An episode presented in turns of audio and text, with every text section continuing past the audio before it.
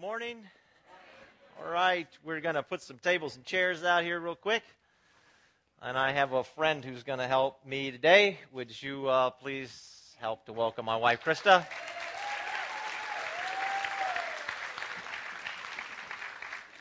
I uh, sprung this on her at the last second. Hey, if um, that was sounding like it was something, maybe if there's something, if we need to switch this out, just let me know. Okay, thanks. Okay, great, man. Thanks. All right, so uh, thanks, Derek. Krista and I uh, write these messages, actually almost every message together, but definitely this series uh, we do together. And so I just, this morning, as of this morning, had said to her, you know what?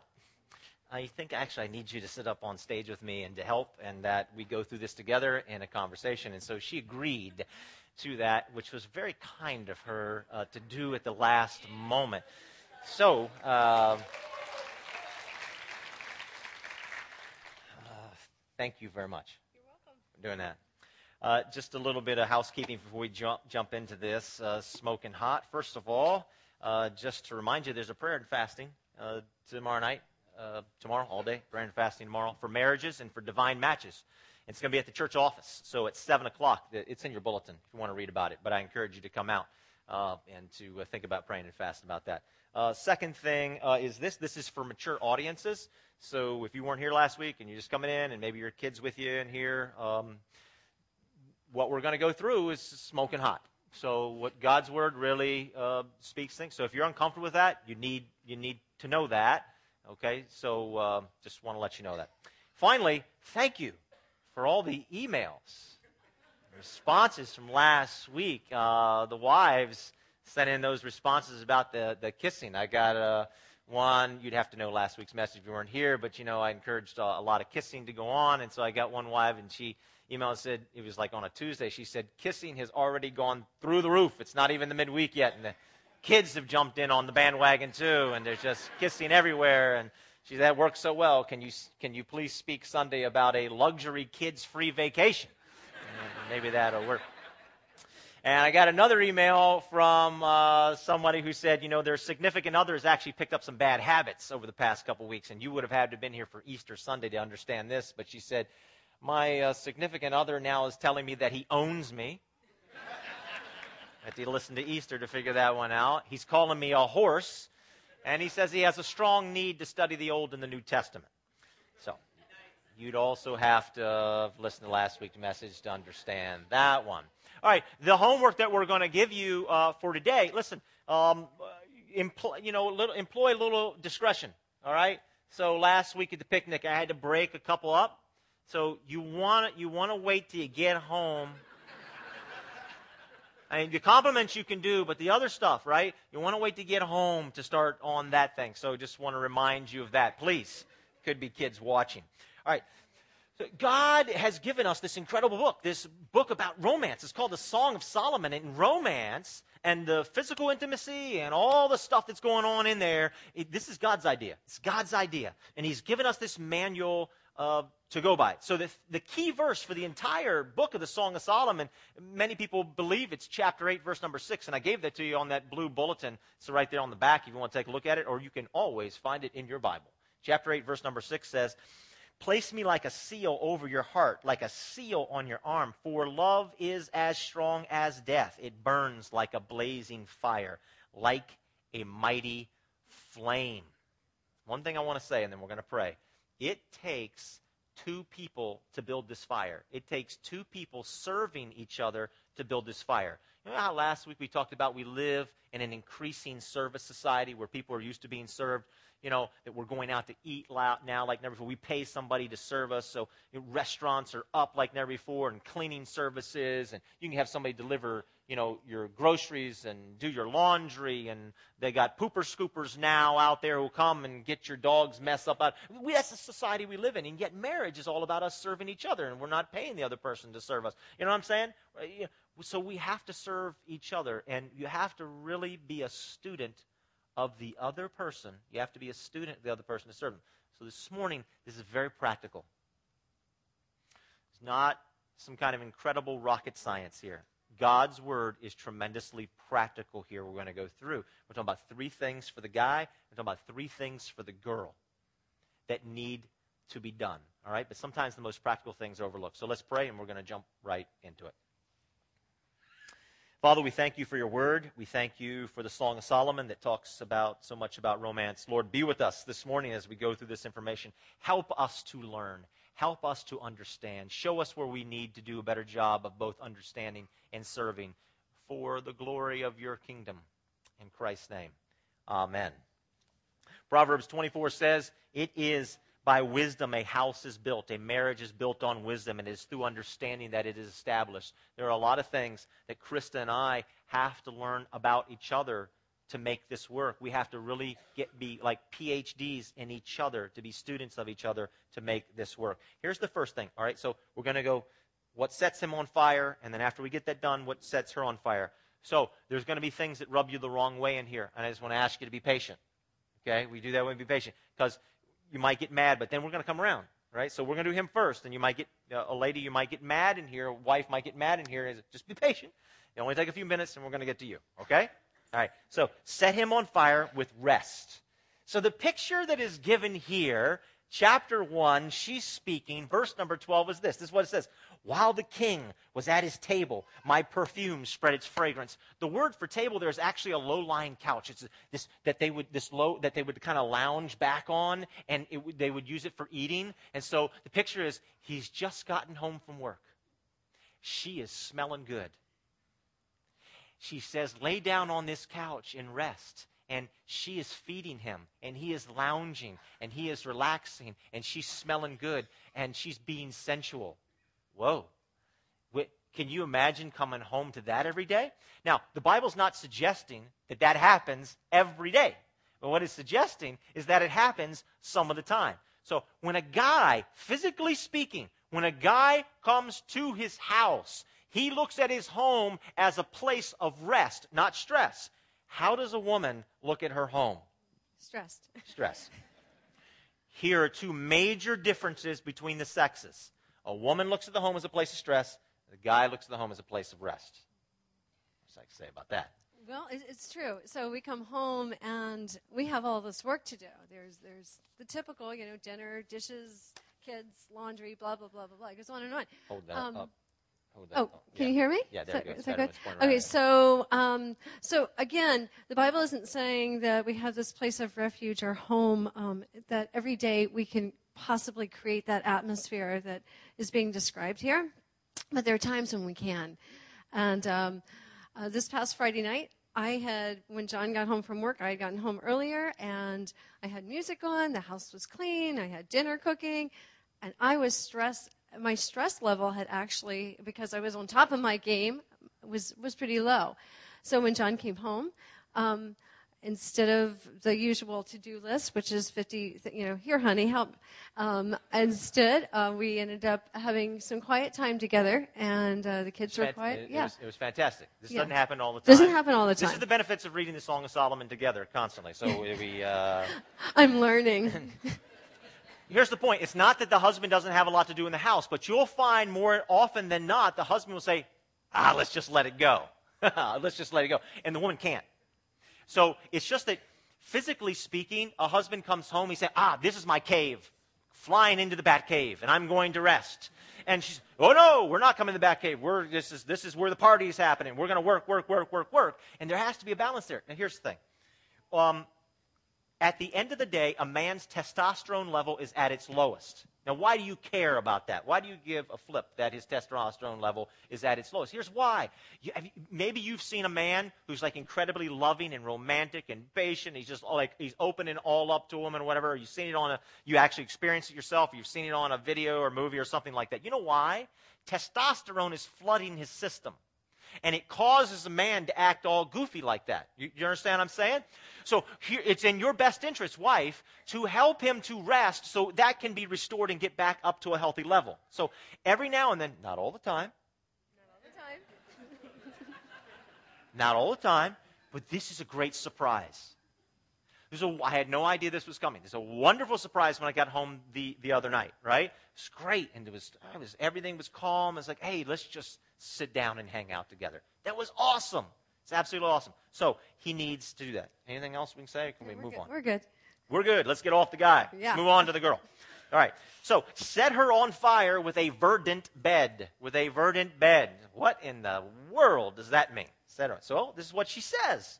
She says in verse 16, How handsome you are. That's a great line that she says. How handsome you are, my beloved. Oh, how charming. And our bed is verdant.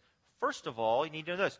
He is supplying this. When she speaks of the bed, she's talking about the bedroom. All right? And he is supplying this bedroom. He is crafted because she's speaking. So you have created for us this bedroom. You've created this space, and it's verdant. What does that mean? It's verdant. It means it's it's it's green.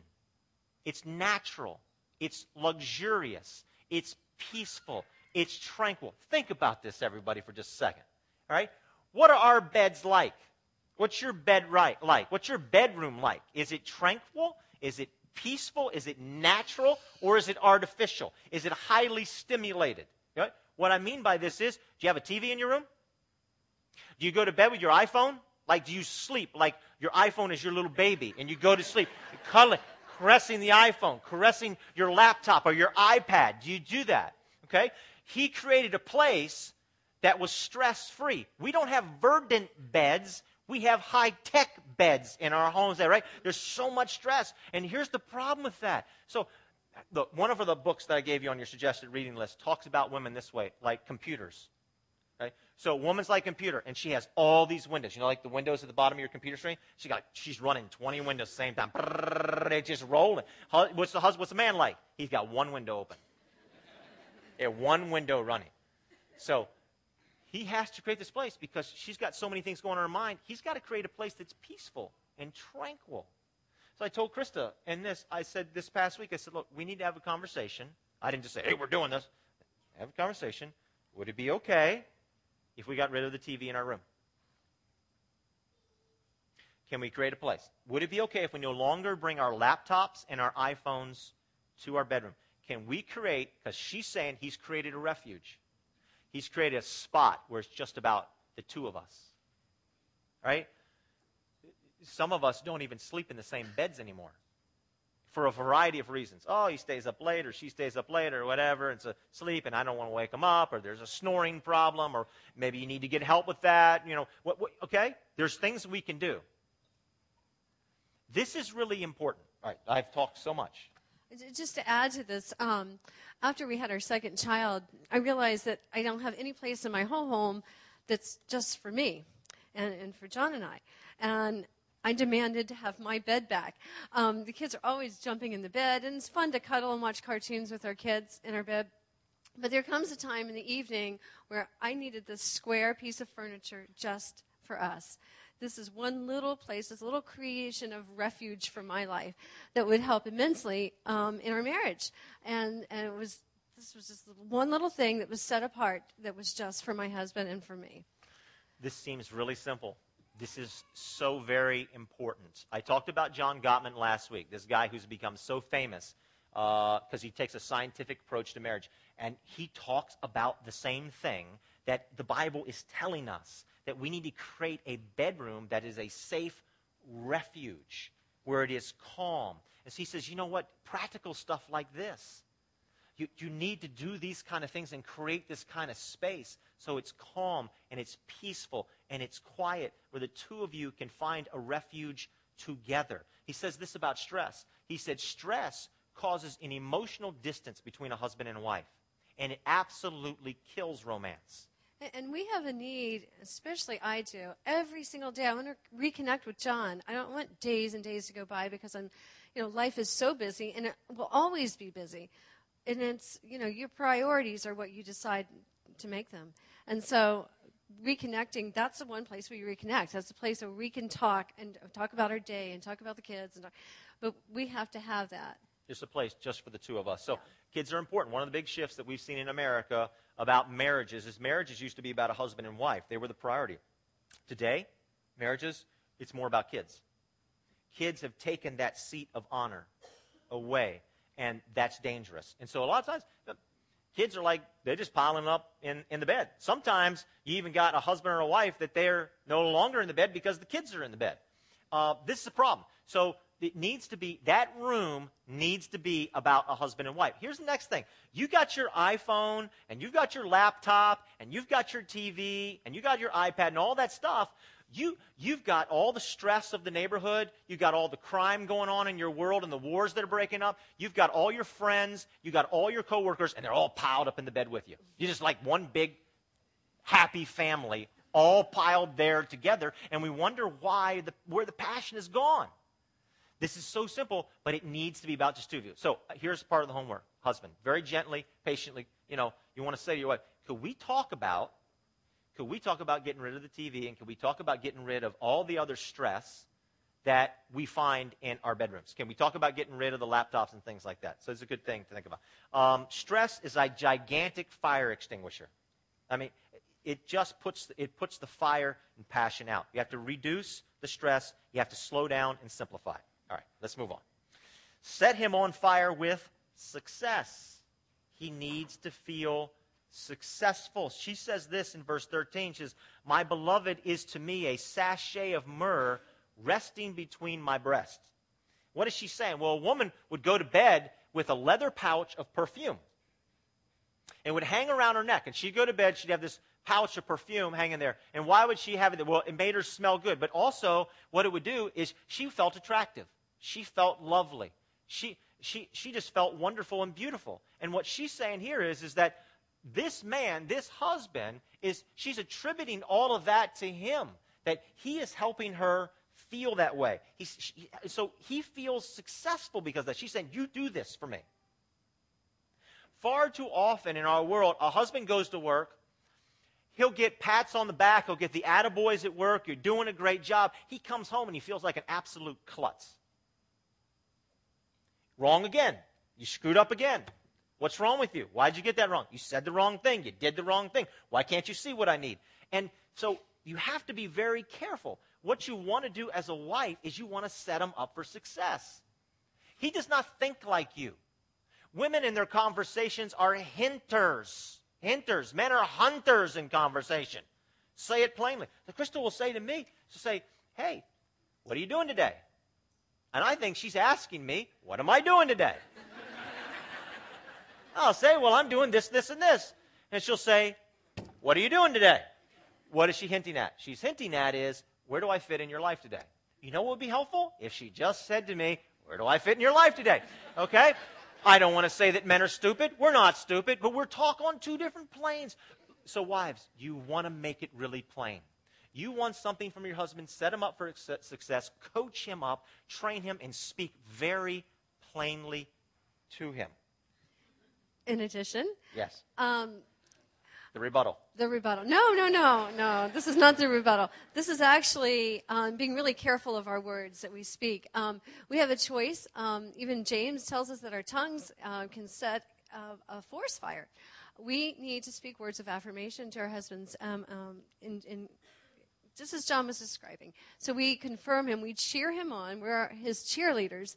Uh, they're cheerleaders um, by by uh, our words that we speak. So um, often I tell my children, let your words be a blessing. Let your words be a blessing. Let your words be. Well, I have to do that also. I have to be very intentional about doing that in my relationship with John. Um, because when I'm stressed, out come words that are ugly, out come words that are, tear him down and they don't build him up. So it's something I have to be very intentional about. So when you say something, you outline it clear for him to do, and he does it. Okay? Maybe he doesn't do it that well. Maybe he does it great. Whatever. You need to praise him for that. You need to cheer him on with that. He needs to feel successful at he needs to feel successful at home, right? So you need to cheer him on it. Who thought up a cheerleader? Do you think a bunch of women got in a room together and said, "Let's get pom poms and short skirts and let's go cheer men on"? Sounds like a great idea, Emily. Let's do it. No, guys got together. We want to be cheered on by you. And so, cheer, cheer you, guy does something right, cheer him on, praise him. These guys are complimenting each other constantly. Remember, we talked about the importance of compliments last week? Is critically important to lift up. And she lifts him up and she encourages him, and he feels successful. So, if you want that positive behavior repeated, you have to compliment them. Um, so, for instance, John, John every once in a while he makes the bed for me. I walk into my bedroom and the bed's made, and I'm like, wow! I mean, that is. You I'm an awesome husband. Yeah. I, yeah. But but so I compliment. Wow, that was so special for me to walk in and see that you. I mean, and we he, he we share the workload around our house. Baby steps. Baby, Baby steps. steps. But, but it's a big step. Yes. So I have to compliment him if I want I want that action repeated. So it's very important that a husband feels successful at home. Now, I want to give you one more thing and move on to the next point. This is going to seem a little odd, but it's true, and I would encourage you to get off of your reading list the John Gray book uh, about why Mars and Venus collide. It's all about stress. Very important. You know what helps your husband feel successful? This is going to be wacky. Some of you heard me say it before.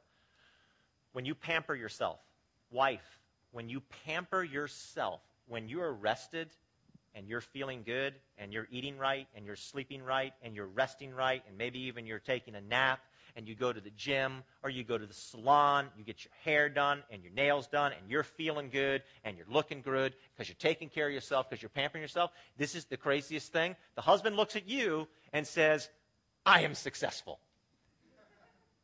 He takes credit. Now, he might have only attributed 2% to that whole equation, with it, but he takes credit for everything and he feels awesome. You pamper yourself, he's feeling good. That's like a win win situation. You want to make sure you do that. Let's, let's move on. All right, set her on fire with protection very important to protect her. And so there's some things set up here. She, so he's speaking in verse 15 of chapter. He says, Catch for us the foxes, the little foxes that ruin the vineyards, our vineyards that are in full bloom. What are those foxes that ruin the vineyard? A lot of times the foxes are the, all the little things. You notice how it says the little foxes? It's the little things that just nip away, nip away, nip away at the relationship that you need to protect her from. So what would those little things be, Krista? That nip away at the relationship? Uh, well, definitely stress is one of them. We've already talked about that. Um, but for me, it was really important when we first got married. Um, our first couple years uh, of marriage were, were tough. Um, we went through an adjustment period. We were young, um, but we knew we knew we loved each other. So um, we hung in there and, and kept praying. And uh, one of the things, though, I needed to find out is, am I number one in your life? And uh, so we went one time to a marriage counselor. Um, and only he, took once. Only took once. No, no, no, no, no. We continue to, to try to be students of one another. What? Go ahead. No, go ahead. No. So, You're on a roll. So, so um, he said, uh, John, Krista needs to find out that she's number one in your life. Um, not for egotistical reasons, but because I was important enough for John to, to pursue me. And um, so he did and uh, he sp- spent more time with me and started showing me that. So what ended up happening is my confidence level, my security level, began to grow enormously. So after a couple years of marriage, I felt so secure. I felt that John was loving me unconditionally. I felt that this covenant of marriage is a is a true thing. I, my trust level sh- through the roof, but it, it took it took time. I think that's it. Yeah. Um, so when we got married, uh, I played basketball, and that was a really big thing in my life. And Krista felt like she was in competition with basketball. And some guys take the viewpoint of, you know, when, you know, there might be complaining, oh, you know, whatever, there's frustration, that, hey, that's her problem. That's her problem. It's not her problem. It's my problem. That's what the Bible says. We're talking about it in a few weeks. We're going to talk about what it means that the husband is the head of the wife. Now, wives, you might hear that, husband's head of the wife, you bristle. when we get to this and we talk about this, you're not going to bristle. You're going to say, Yes, that's awesome. You're going to say that because we have a total misunderstanding of what that means. But the responsibility, man, is in your court. If she doesn't feel number one, I challenge you, men. You go home, husband, you go home today, and you look your wife in the eye and say, Are you number one in my Do you feel like you are number one, the most valuable thing in my life? Okay? Ask her that question that is so important that she feels that she's number one. And for years, that was my fault, and I had, I had some adjusting to do. It's important what I say, it's important what I do. She must know that just behind God, she's the most valuable thing. Now, I'm going to give you five words that will set her passion on fire, right? Five words. Ready? Husband, how can I help you? With the many things going on in your wife's life around the home and at work, et cetera, et cetera, et cetera. You got to say it, and you actually got to mean it. Just can't say, "How can I help you?" Gosh, I hope she says nothing. You got to say it. You got to mean it. You got to serve her. You got to protect her from the many things. Because remember, all the window screens are open, so she takes on way too much. Guys, they're doing one thing. right? She's doing 20 things at once. You got to protect her by saying, How can I help you? How can I serve you? All right? Oh, the only the one other thing I meant to mention is that when a woman feels secure, she can give more. She can give more to her husband. She gives more to the relationship.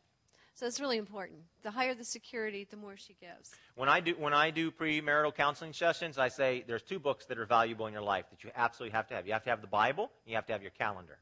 Because you've got to plan in your calendar times where it's just going to be the two of you. You have to live by that calendar. You got to let her know, protect her, say, "Hey, well, I think maybe we're doing too much here. We need to we need to put us time in there together. We need to put time for us for dates." And we're going to talk more about that in just a minute. She says one other thing, then I'm going to move on to the next point uh, chapter 2, verse 4, she says this. She says, He has taken me to the banquet hall, and his banner over me is love. Some of you have been in church a long time, and you remember singing a song, His banner over me is love. And maybe you had no idea. It came from the Song of Solomon, and it came in the middle of a tremendous moment of heat and passion. Like the verses that are before and after that verse, I won't even read to you here.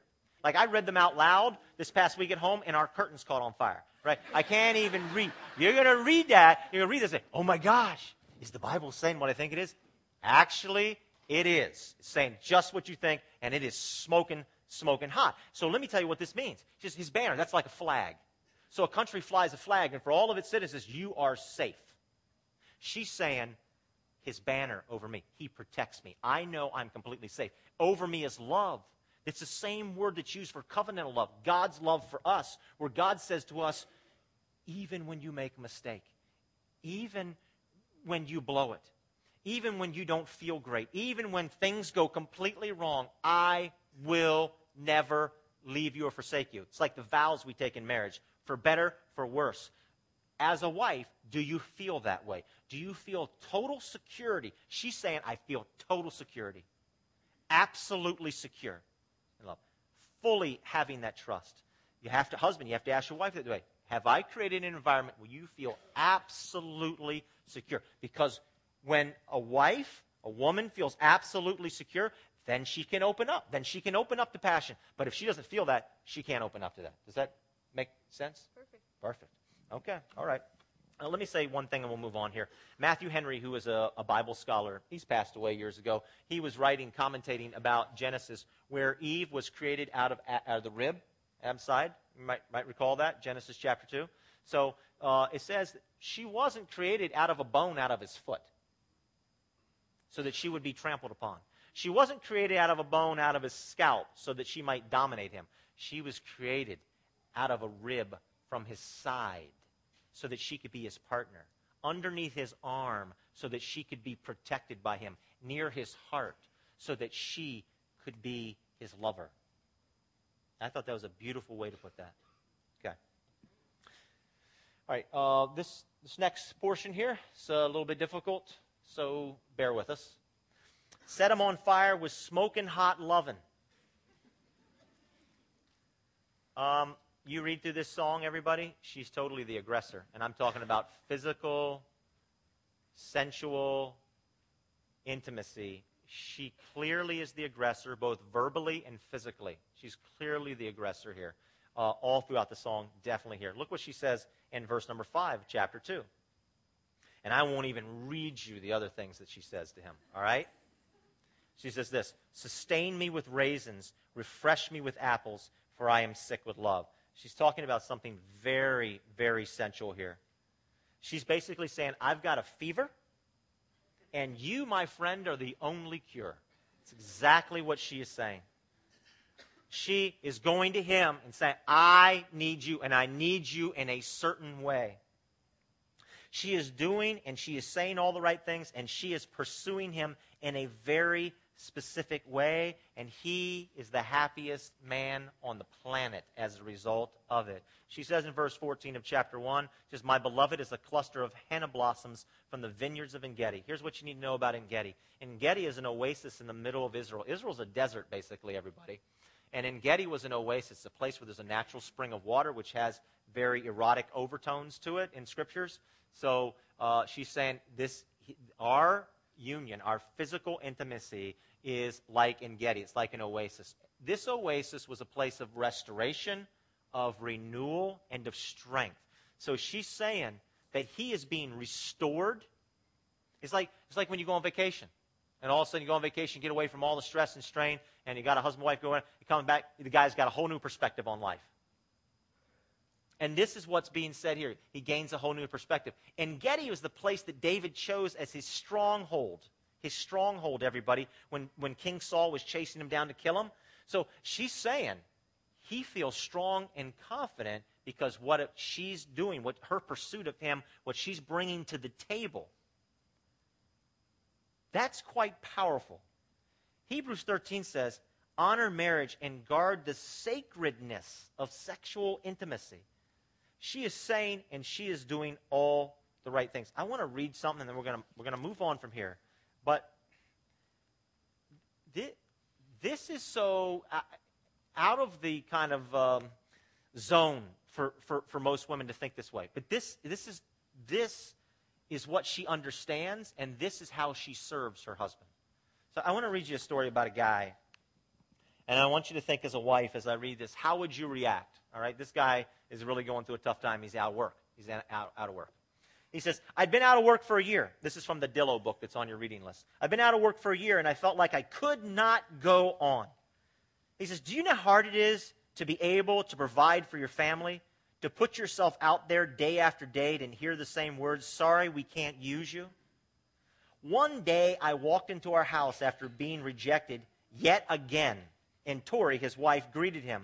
And when she saw the look on my face, she, and I'm going to stop right there. How would you react if your husband had been out of work for quite some time and had been rejected job after job after job, and you knew the bills were due, and you're looking at him, and he's walked in, and he's got this depressed look on his face? What do you think in that moment you should do? Just think about that. Hold the thought. Here's what she does. She greets me, and when she saw the look on my face, she didn't ask the humiliating details. Instead, she said in a very bossy voice, Well, mister, I've got a job for you, and the benefits are great. I want you to make love to me right now. So I did, there on the living room floor. And afterwards, listen to this. Afterwards, as I lay in her arms, relaxed, refreshed, I knew that I could go on. Tori's love renewed me and strengthened me and filled me with resolve. I would go to the ends of the earth for this woman. That is a very unnatural. I, I bet most women, most wives in this room would never thought, oh, really? I bet your thir- first thought would be, oh, I should hold him and we should cry together. Or I should say, I'm so sorry. How does that make you feel? He doesn't need that. If you got every man in this room, I want you to be honest with me. What reaction do you want? Okay? A lot of guys, oh no, no, that's really carnal. I wouldn't do that. Yeah, this is the way. This is the way they feel because they come to me privately and tell me that. That's how I know. So what's important here is they're both meeting each other's needs. They've, under, they've studied each other. They've learned. They're servants. They have servants' heart in the meeting. All right, so we're done with that, right? Now, let's go to what she needs. Because what's really interesting is she is doing all the physical intimacy pursuit. He's not. He's pursuing her, but he's not pursuing, hey, baby, give me a piece. He's not doing any of that. Isn't that interesting? Because she doesn't need that. What does she need? Let's check it out. Set her on fire with smoking hot pursuit and we'll get a lot of input from. Chris. Do you want to say anything about the last point at all? You want to chime in, or is it too dangerous? It's dangerous. the only thing I'll add is women, uh, wives, this is a gift that we can give to our husbands, and it is so powerful. If it hasn't been described enough in this reading, it is very powerful. And uh, you know what? God gave it to us. So. That's power. Man. Okay. It'd be nice to have all that power. Um, so set her on fire with smoking hot pursuit. So she says this. Listen to this. Listen, listen, my beloved, speaking of him. Look, here he comes, leaping across the mountains, bounding over the hills. Why is he doing that? Why is it? She's ready to tell you why he's doing that. He's leaping and bounding so he can come to get a piece? No, he's not. My beloved is like a gazelle or a young stag. Look, there he stands behind our wall. He's, he's come from the city out to where she lives. They're not married yet, and he's come to her house. He's just got to catch a glimpse of her because he loves her so much. He's bounding across mountains and hills. He's like a there he stands behind the wall, gazing through the windows, peering through the lattice. My beloved spoke. What did he say? He said, Arise, my darling, my beautiful one, come with me. Show me your face. Ah. Let me hear your voice, for your voice is sweet and your face is lovely. What is he doing, guys? I need you. I love you. You're everything. He's not pawing on her. He's not saying, come on, let's jump in bed. He's saying, baby, your voice, your face, I live for it. There's no mountain high enough. There's no hill that's going to stand in my way. There is no obstacle. I am going to get to you. I am going to pursue you because I am enraptured with you. I've got to hear your voice. I've got to see your face. She must be pursued. So the day you die, she's got to know that you are pursuing her because you find her lovely. You find her exquisite. exquisite. You find her charming. You must pursue. She needs that. That's how you that's how you love her. That's how you set her passion on fire. Would you like to say something? So, modern day, John doesn't leap over mountains and hills for me. But things he does, things that I need, um, I need him to take me by the hand and say, Let's go for a walk. I need some quality time with you. It's date night. Date night, date night, plan date, date night. Yeah, plan the date. A bed and breakfast is awesome. That's bonus points. Um, Never let your wife say, hey, let's go on a date. No, no. Always, husband, beat her to the punch all the time, all the time. Let's go on a date. Oh, yeah, that, that's, that's incredible because you continue to feel like you're being pursued. Something that we do, I love, I love when John chases me, chases me around the house. Isn't that funny? It's a little, it's a little embarrassing. but I love it because he's pursuing me. Yeah. Let's not share too much. Next page. um, oh, little things like texting me halfway through the day. I'm thinking about you, baby, or uh, an email. Um, love you. I love you. You're gorgeous. Why don't you talk? Yeah. Yeah. it, it is. It's planning the date, taking the initiative, pursuing, planning the date, writing a card, sending a text message, saying I love you, complimenting. And, and, these can be free things. These, like I said, a walk. Yeah, um, let's go on a money. picnic. Let's go on a picnic. Let's go to the park and have a picnic. Peanut butter and jelly sandwiches. That's totally cool. It's that he's pursuing me. You, you, you, don't. Here's the way a guy's brain works. He does one big thing, has a big blowout of money, and says, "Woohoo, man! You must feel like the most loved one in the world." You know, the guy that came, uh, that spoke on the shack. Name? Paul Young. Paul Young. Yes.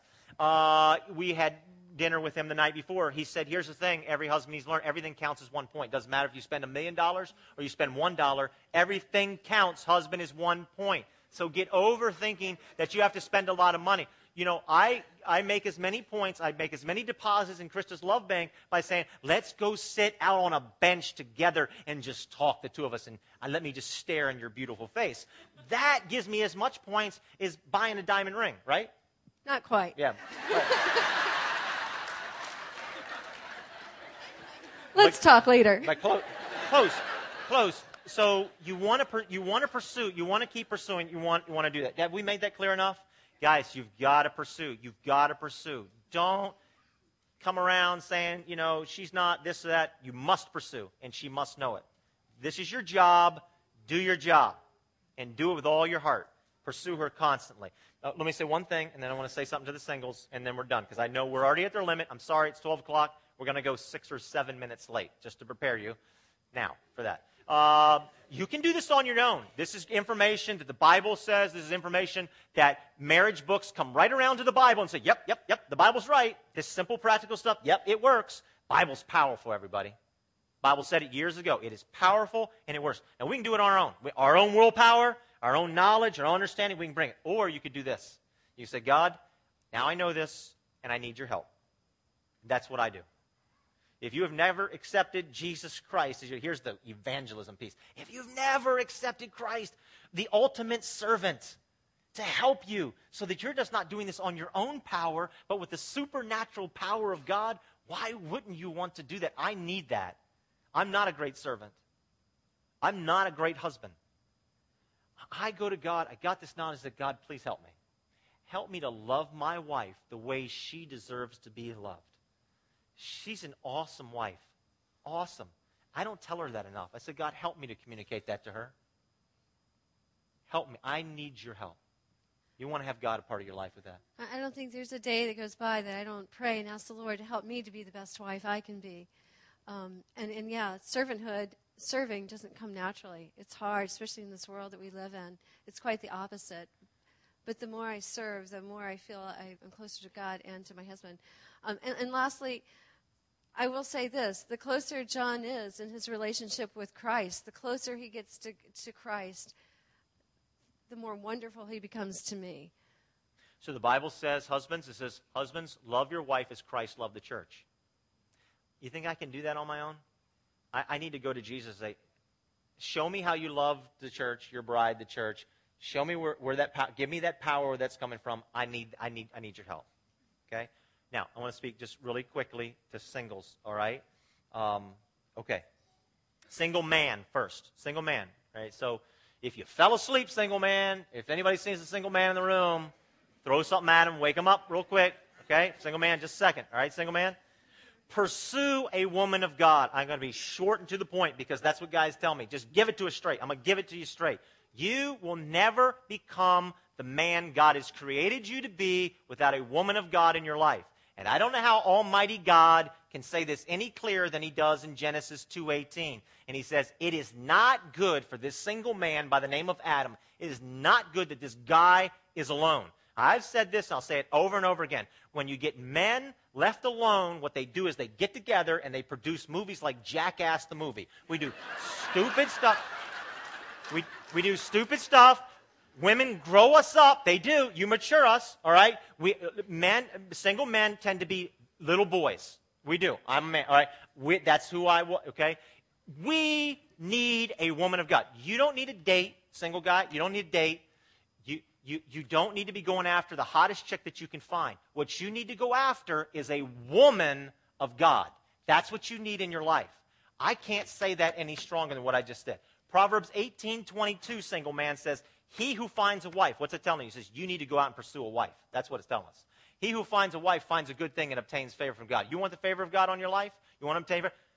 Get off of your butt, get off of your butt, and you go out and you find a woman of God.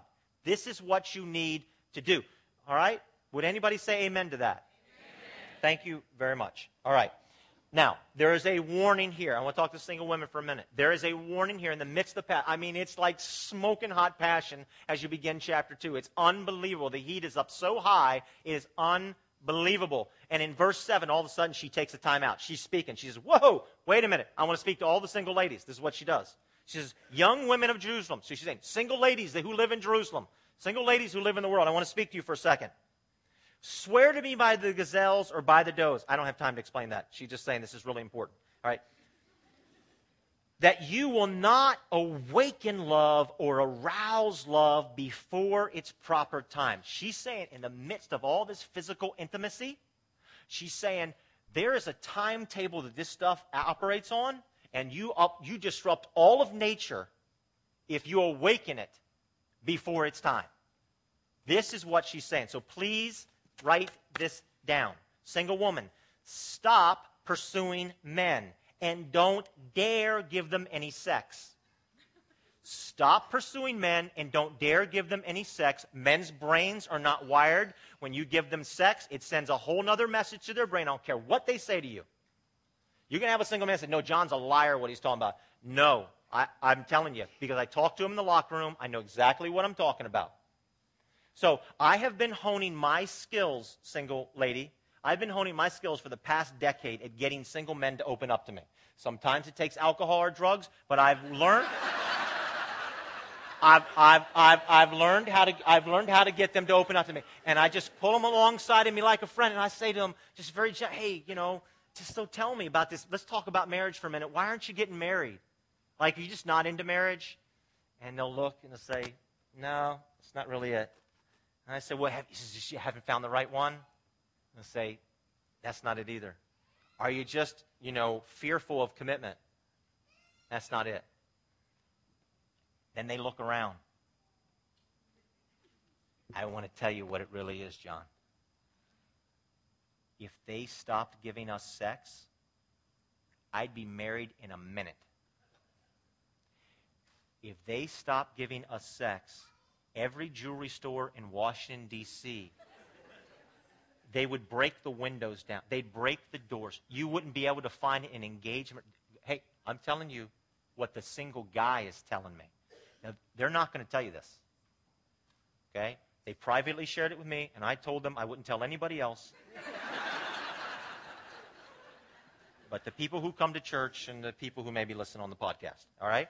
So, this is what they say. They say if they stopped, it would just create this time. And you know what else they say? They say, if she keeps me guessing, they say women are throwing themselves at men too much. They're just like, oh, yes, I'm really into you. No, no, no, no, no, no. They say, we want a woman who we have no idea. We want to be some mystery there. We want there to be some challenge there. I know, I know a guy, and I've seen this with a lot of guys, but I know a guy.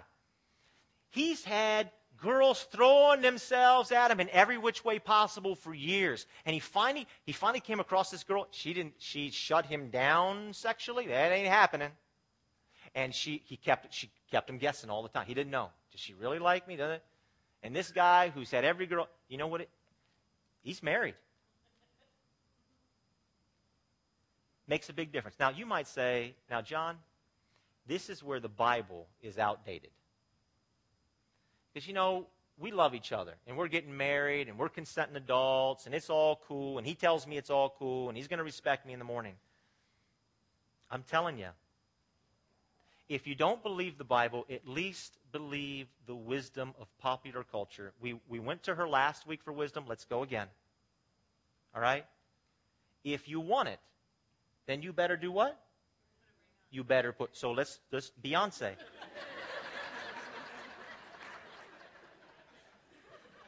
It doesn't get more wise than that, right? All the wisdom you need, you can find right on your radio station. If you want it, then you better put a ring on it everything would. Is there anything we can? Amen. Okay. All right. Uh, wow. Thanks for staying a little bit uh, later today. Um, I hope that was understandable. I want to say that everything that we said this morning is not said in a way to hurt or to offend or to be too uh, graphic what's in Krista and ours heart. We talk to a lot of couples and a lot of singles. I just want you to know that. And the cry of your heart weighs heavy on us. I want you to know that.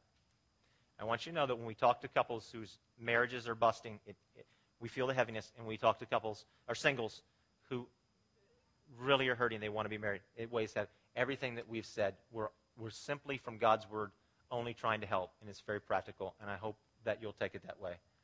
Um, I'm going to pray. Lord, thank you so much for your word and uh, help us to learn from it. Father, I want to ask that you bless every single marriage in this room. I want to ask that you would bless, that your face would shine upon every marriage and you be gracious to every marriage. Father, for every person here who it's the longing of their heart to find a man or woman of God, Almighty God, as you made the first divine match with Adam and Eve, make a whole slew of more divine matches for your honor and glory in Jesus' name. Amen. Amen. Thank you so much for listening. We're not going to have a closing song. God bless. Have a great day.